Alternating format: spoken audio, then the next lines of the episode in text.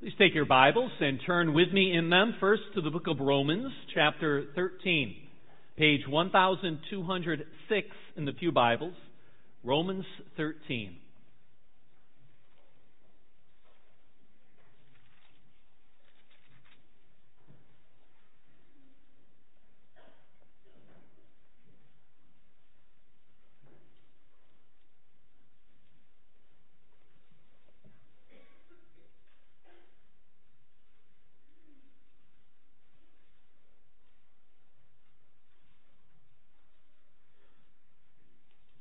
Romans 13, we'll read the first seven verses, and then we'll turn to 1 Peter 2. Romans 13, people of God, hear now the very words of God. Let every person be subject to the governing authorities, for there is no authority except from God, and those that exist have been instituted by God. Therefore, whoever resists the authorities resists what God has appointed, and those who resist will incur judgment. For rulers are not a terror to good conduct, but to bad. Would you have no fear of the one who is in authority? Then do what is good. You will receive his approval, for he is God's servant for your good.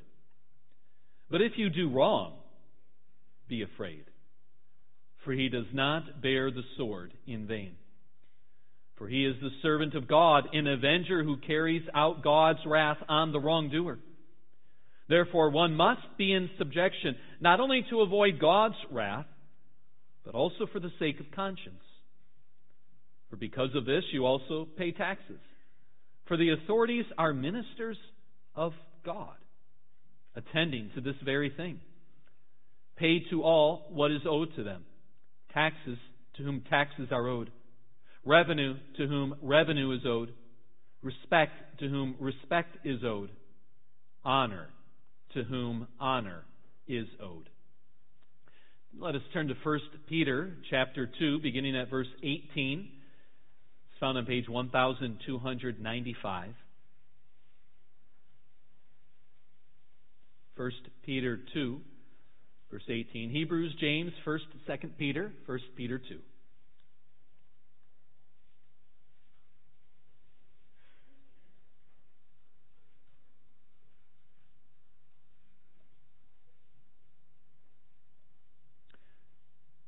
Servants, be subject to your masters with all respect, not only to the good and gentle, but also to the unjust.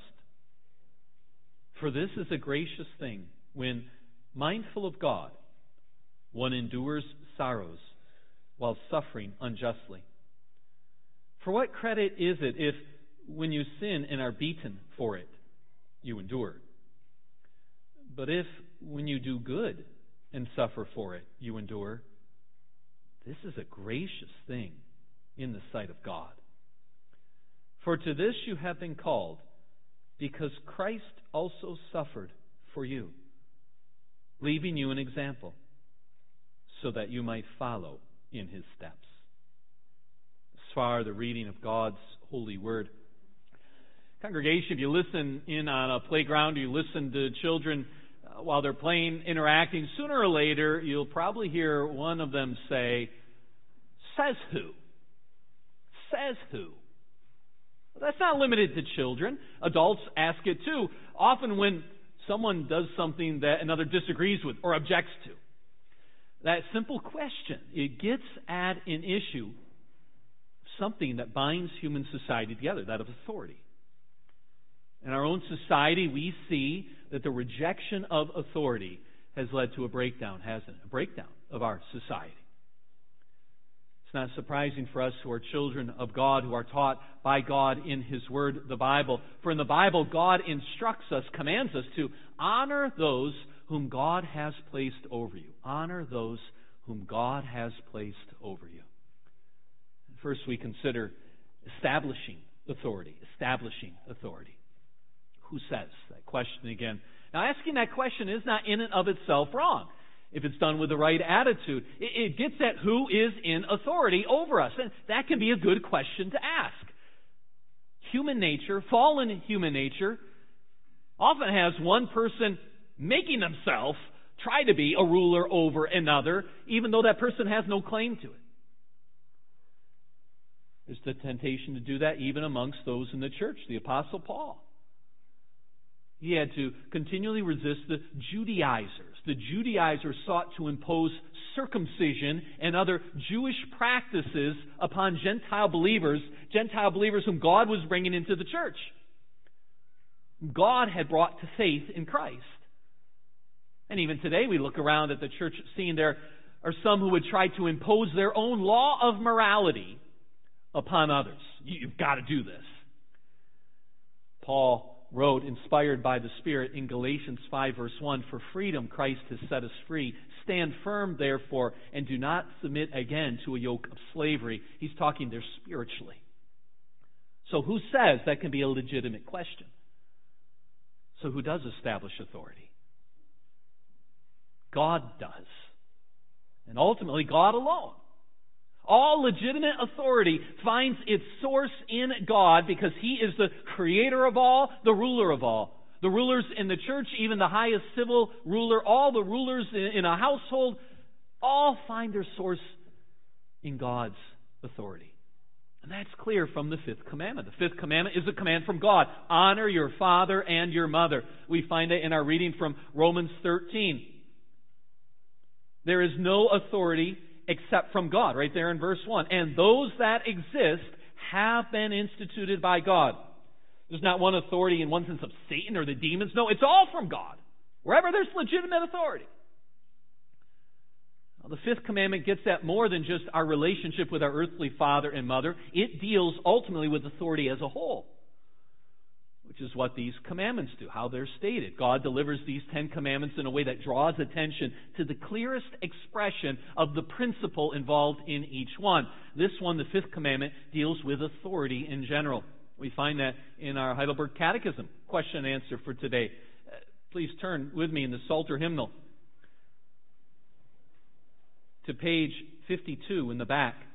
Lord's Day 39, question and answer 104 page 52.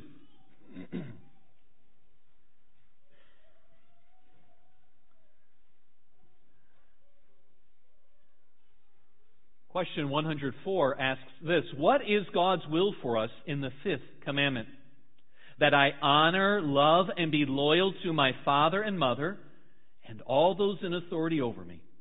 That I obey and submit to them as is proper when they correct and punish me and also that I be patient with their failings, for through them God chooses to rule us.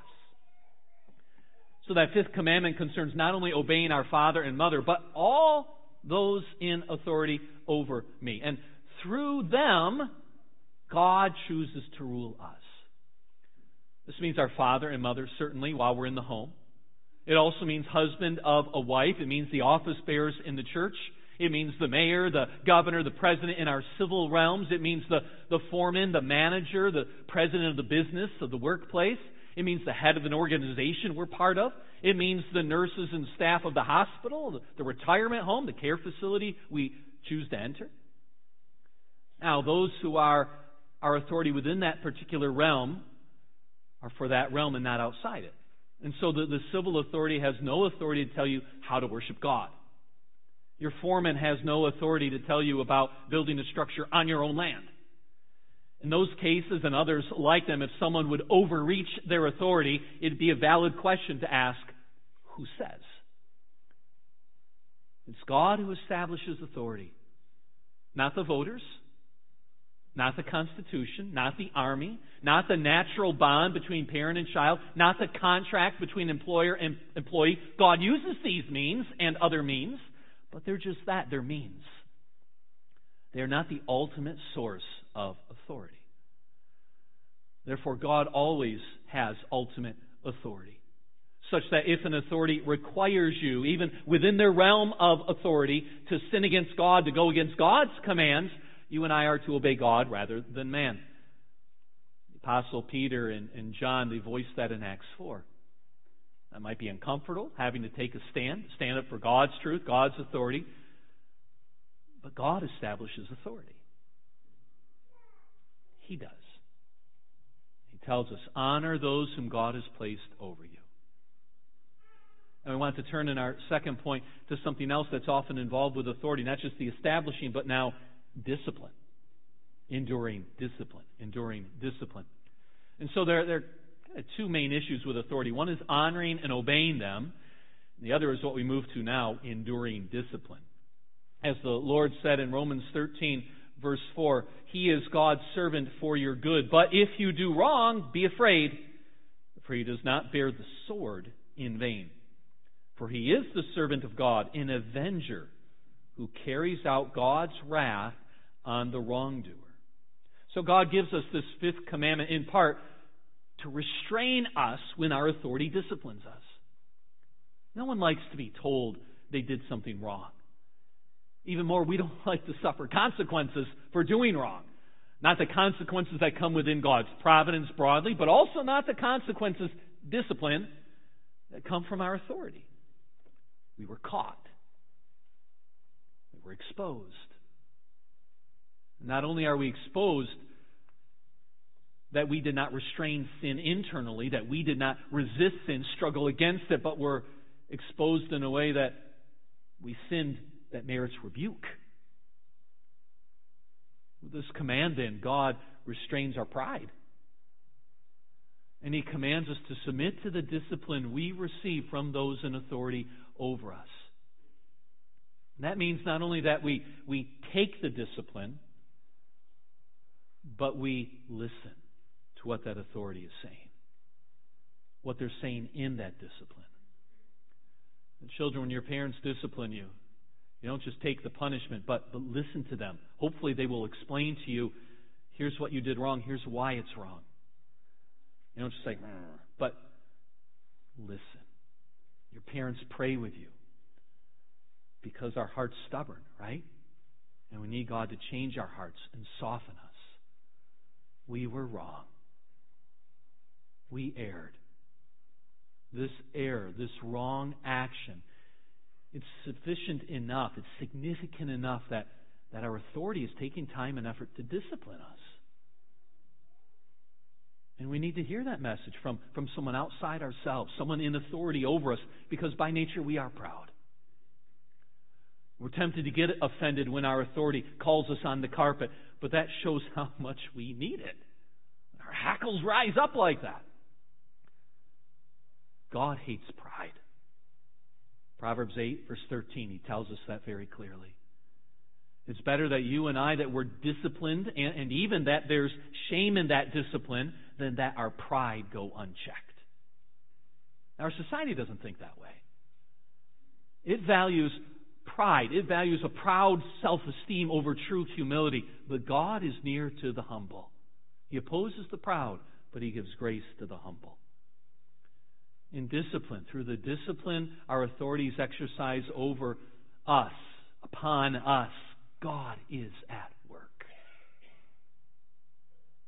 We often perhaps want to say, well, God's at work in the wonderful things, right? The feel good things. God's at work in the painful things too. He's humbling us. Give thanks to God for that work, that sanctifying work. People of God, how do you react? How do you respond to discipline you receive? You can think of when a police officer pulls us over, maybe when the church elders admonish you. What about when you hear from God's word from the pulpit and, and toes are stepped on? How do we respond? Don't disregard, don't dismiss. How do you talk to others about that encounter with the police officer, with the elders in, in that sermon? How we talk to others reveals what our heart is. God often disciplines us in stages. He's gentle with us if we think upon it, we meditate on it. Don't ignore his discipline until it reaches the level of public, public censure, civil fine. Here is discipline as it comes through the milder ways. By God's grace, repent of pride. Repent of all sin. Humble yourself before the Lord and before the authorities He has established over you. Obey, submit, as is proper, when they correct, when they punish. It's for our good.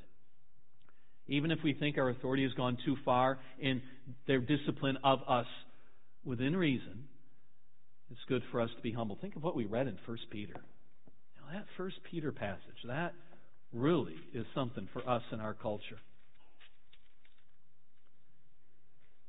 No, he said there, verse 19, this is a gracious thing.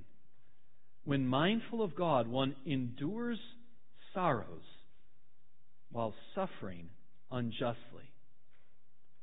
If when you do good and suffer for it you endure, this is a gracious thing in the sight of God. God brings good out of even that. Honor those whom God has placed over you, enduring discipline. Enduring discipline. Now, we want to shift to more positive, more positive aspect of this command in our third point that we are to exhibit honor. We are to exhibit honor. Now, the fifth commandment, as it's stated in, in Exodus 20, is not stated, submit to the discipline of your father and mother. It's not what we read week after week, but instead it's honor your father and your mother. God commands more than receiving and learning from discipline. He requires something positive, obedience. Even more, honor. The way the Catechism explains this, it's wonderful, biblical. It says that I honor, love, and be loyal to my father and mother and all those in authority over me. So, what's God commanding in this commandment is not just a feeling, but an act of the will. Honor, love, loyalty. What's commanded here is not agreeing with your authority, but it's a certain posture you and I are to take toward them. To honor someone means you show deference to them. You're going along with their judgment, even their agenda. You esteem the other better than yourself. That's behind many social customs we have. Think, think even of a certain uh, relationship of authority, that of a commanding officer, saluting your officer. Think then of how do we speak of those in authority? How do we speak of a police officer, of, of the elders, of the governor, of the president? Honor shows up there. Honor does not mock. Honor does not malign. Honor gives the benefit of the doubt. Now, that doesn't mean you necessarily agree with them. It shows you realize there are more ultimate things than getting my way in a certain situation. Honoring shows that you realize who's in control? God is. And that in His providence, He's working out all things, even when it doesn't fit with my wisdom you can, by God's grace, let go of things and not make a big deal of them. You can disagree with authority in an honorable way. You can even seek their removal, but you do it in a peaceable, orderly, lawful way.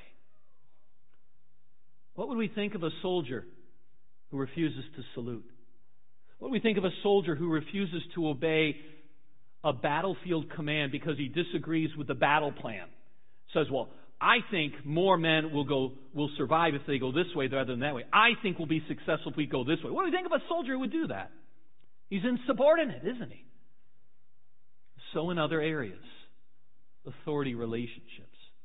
How often we are tempted to not honor those in authority over us. We're tempted to speak ill of them. We're tempted to seek to undermine them. Those are all against this commandment. Those are all sins. God calls us repent of your sin. We think even of this command here to love father and mother and all those in authority over me. Love is not just a feeling, it's an act of the will. It means you seek the best interest, you seek to serve. We had a sermon series some time ago on 1 Corinthians 13. Wonderful explanation of what love is. We are commanded to love those in authority. Love. how can I love him? How can I love her? Don't you know his politics and policies? Don't you know she's destroying the state, the country, our way of life? Don't you know their pride, their sin? Jesus commands us to love even our enemy. Certainly, then, we are to love those whom God has placed in authority over us. Again, to love someone doesn't mean you're in agreement. To love someone doesn't mean you're an apple polisher. We think even of war, we're commanded to love the person we're shooting against. But that works out for the Christian. Loving those with whom we disagree, as with honoring them, shows that God has changed our heart. To realize there are more important things and that God is in control. Our ultimate need, and the ultimate need of that person is redemption. To have our sins removed, to be reconciled to God. It's not to get our way in the home or in the family or the church or politics or at the job. Our job, our state, our country, the church will never be perfect. Not in this life. Even if you were in charge, perfectly in charge, if you were dictator. These are not the kingdom of heaven. Well, the kingdom of heaven flavors, it changes everything. But our hope is not in these things. The world's hope is. The world has no view of eternity, of heaven there. The world has only, unbeliever has only what it can get now. So it thinks these are ultimate because you die and that's it. Don't take on the thinking of the world.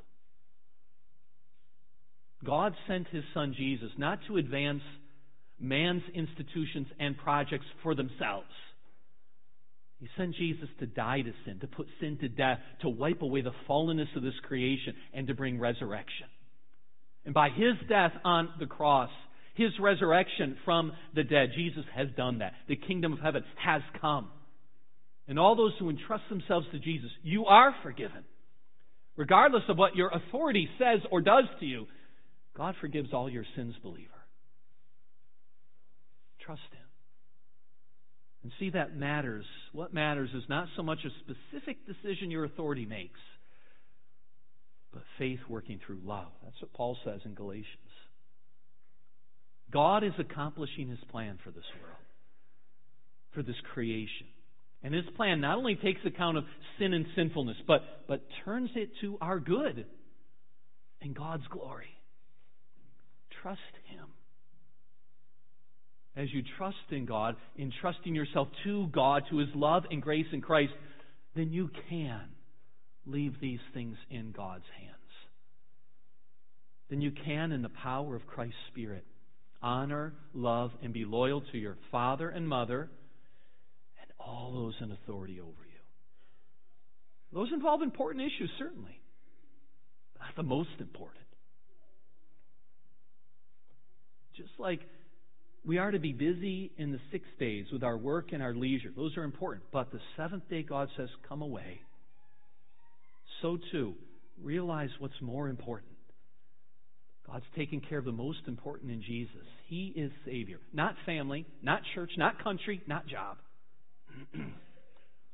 That's one reason we need to hear the gospel every week to remind ourselves throughout the week because we're tempted to get so worked up over other things. Things that, yes, are important in their realm, things we are to be involved in, yes, but things we aren't to be worried about or get anxious about. God's in control. Our duty is to honor those whom God has placed over us, those whom God chooses to rule us. And think back to Jesus. He's wisdom incarnate his way perfectly right and true. Yet God placed Jesus under authority. And Jesus submitted himself to be under the earthly authority of his parents, of the Jewish religious leaders, of the pagan empire of Rome. When Jesus was being tried before Pilate, Jesus acknowledged Pilate's authority that was given from above. He didn't mock him, he didn't rail against him even with that miscarriage of justice. Now, Jesus is a, a unique situation as the Redeemer who had to suffer and die for sins. Yes. But is also an example for us in these things. Because what does Peter say? One of the rare times in the New Testament we are actually told Jesus is an example, not just the bearer of sin, but an example. What credit is it if you, when you sin and are beaten for it, you endure? But if when you do good and suffer for it, you endure, this is a gracious thing in the sight of God. For to this you have been called, because Christ also suffered for you, leaving you an example, so that you might follow in his steps. Look through the New Testament where it says Jesus is an example, one of the rare times. And it's with this. And boy, do we need to hear that. If this is what God did through the greatest miscarriage of justice, the greatest abuse of authority, if ever there was an abuse, it's there. Don't worry about how God is at work in your and my struggles. Trust Him. Follow in His. That's Peter's message. And you can read broader before and after, too, to get more even of context. But also pray for governing authorities. That's part of the loving, the honoring, being loyal. Pray for police officers. Pray for your foreman, your boss. Pray for the president. Pray for the consistory. Children and young people, pray for your parents. Don't pray that you would get your way. Pray for their souls. Pray that God would give them wisdom. There are different ways in the scripture that tell us how to pray. Pray that they would realize they're servants of God and act accordingly. Pray for them. As you pray for them, as you honor them, also, we move in our fourth point extend patience to them. Extend patience. When you're praying for someone, when you're consistently, truly, from the heart, praying for someone, interceding, it's hard to hate them. It's hard to dishonor them. It's hard to disobey your authority when you're truly, sincerely praying for them consistently. They'll make mistakes, real mistakes, real, sometimes big mistakes, and errors. Maybe you'll be right, maybe they'll be wrong. And maybe time will bear that out. But again, our hope isn't in being right here on this earth, making a right earthly decision. Our hope is in heaven. It's the unbeliever who rails against authority, who strives for his or her own agenda, because, again, the unbeliever has no hope of eternal life. The unbeliever is not looking unto Jesus as an example. The unbeliever doesn't say, Christ suffered for my sins. I can learn from this. All their hopes and dreams are in this life. It makes sense, although it's wrong, from their point of view, to push their agenda, regardless of what authority says. It's the only chance they have, the only opportunity. They only get one chance. But that's not for us.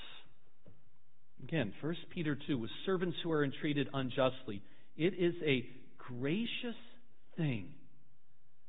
When mindful of God, one endures sorrows while suffering unjustly. When you do good and suffer for it, you endure. That is a gracious thing in the sight of God. It's evidence that God's changed you. That God has entered into this fallen, broken world, and He's changing people to bear up under injustice. What's the connection there again in 1 Peter 2? It's to Christ.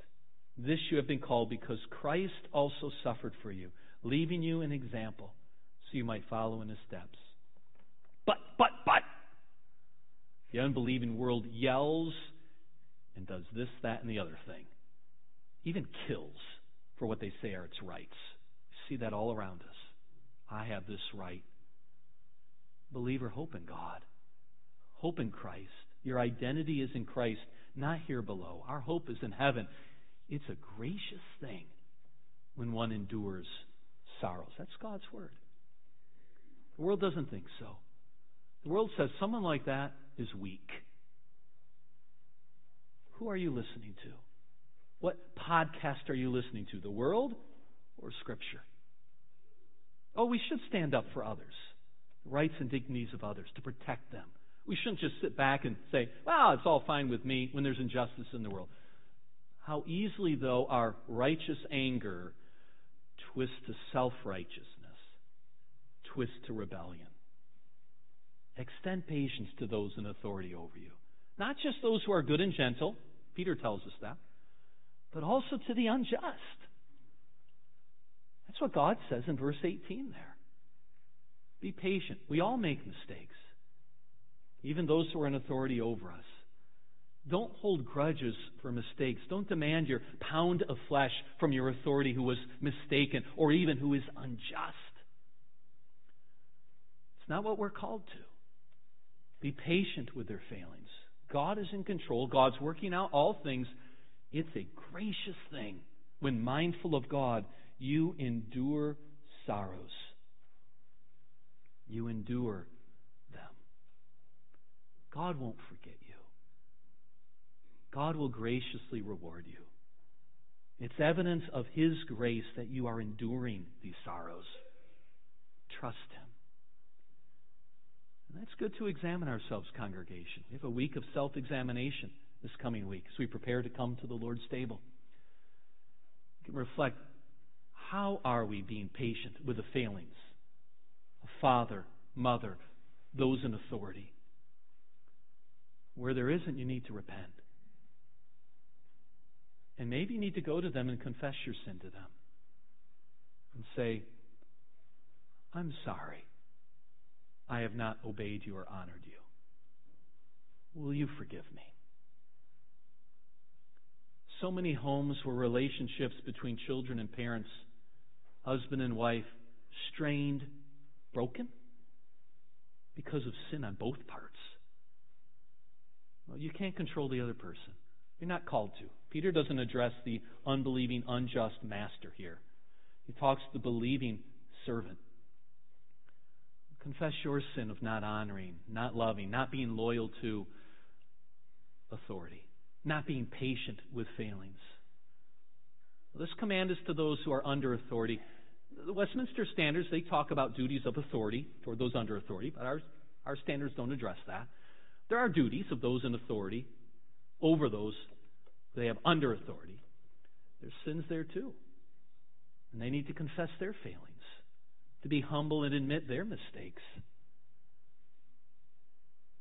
But as you do this, as you follow in his steps, and people ask you, why? Why are you doing that? You're just an apple polisher? What is this? You've been given an opportunity to evangelize. And Peter shows you the way. He, he gives us the words Christ. You can almost repeat these words to someone who asks you why you're doing that. To evangelize and point out Jesus. You've been given that which is most important. You've been caught up into the kingdom of heaven. Praise God for that. Honor your father and mother. That's the way of righteousness. That's the way our Savior walked, blazing that path of perfect submission for us, perfect righteousness. And it's ours through faith in Jesus. And it's also imparted to us by His Spirit. So we can, by His grace, follow in His steps. By God's grace, do so. Honor those whom God has placed over you.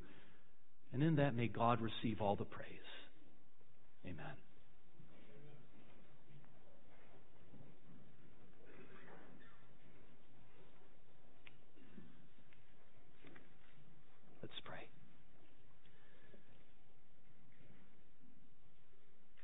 Heavenly Father, you have sent your Son. He is our sin bearer. Peter makes that clear, but Peter also makes clear he's our example. And we are to follow in his steps. Lord, work in our hearts desire to follow in his steps. And when we are asked, how, why are we doing that? Give us the boldness to point to Jesus to show his submission and how you worked mightily through that. We pray in Jesus' name.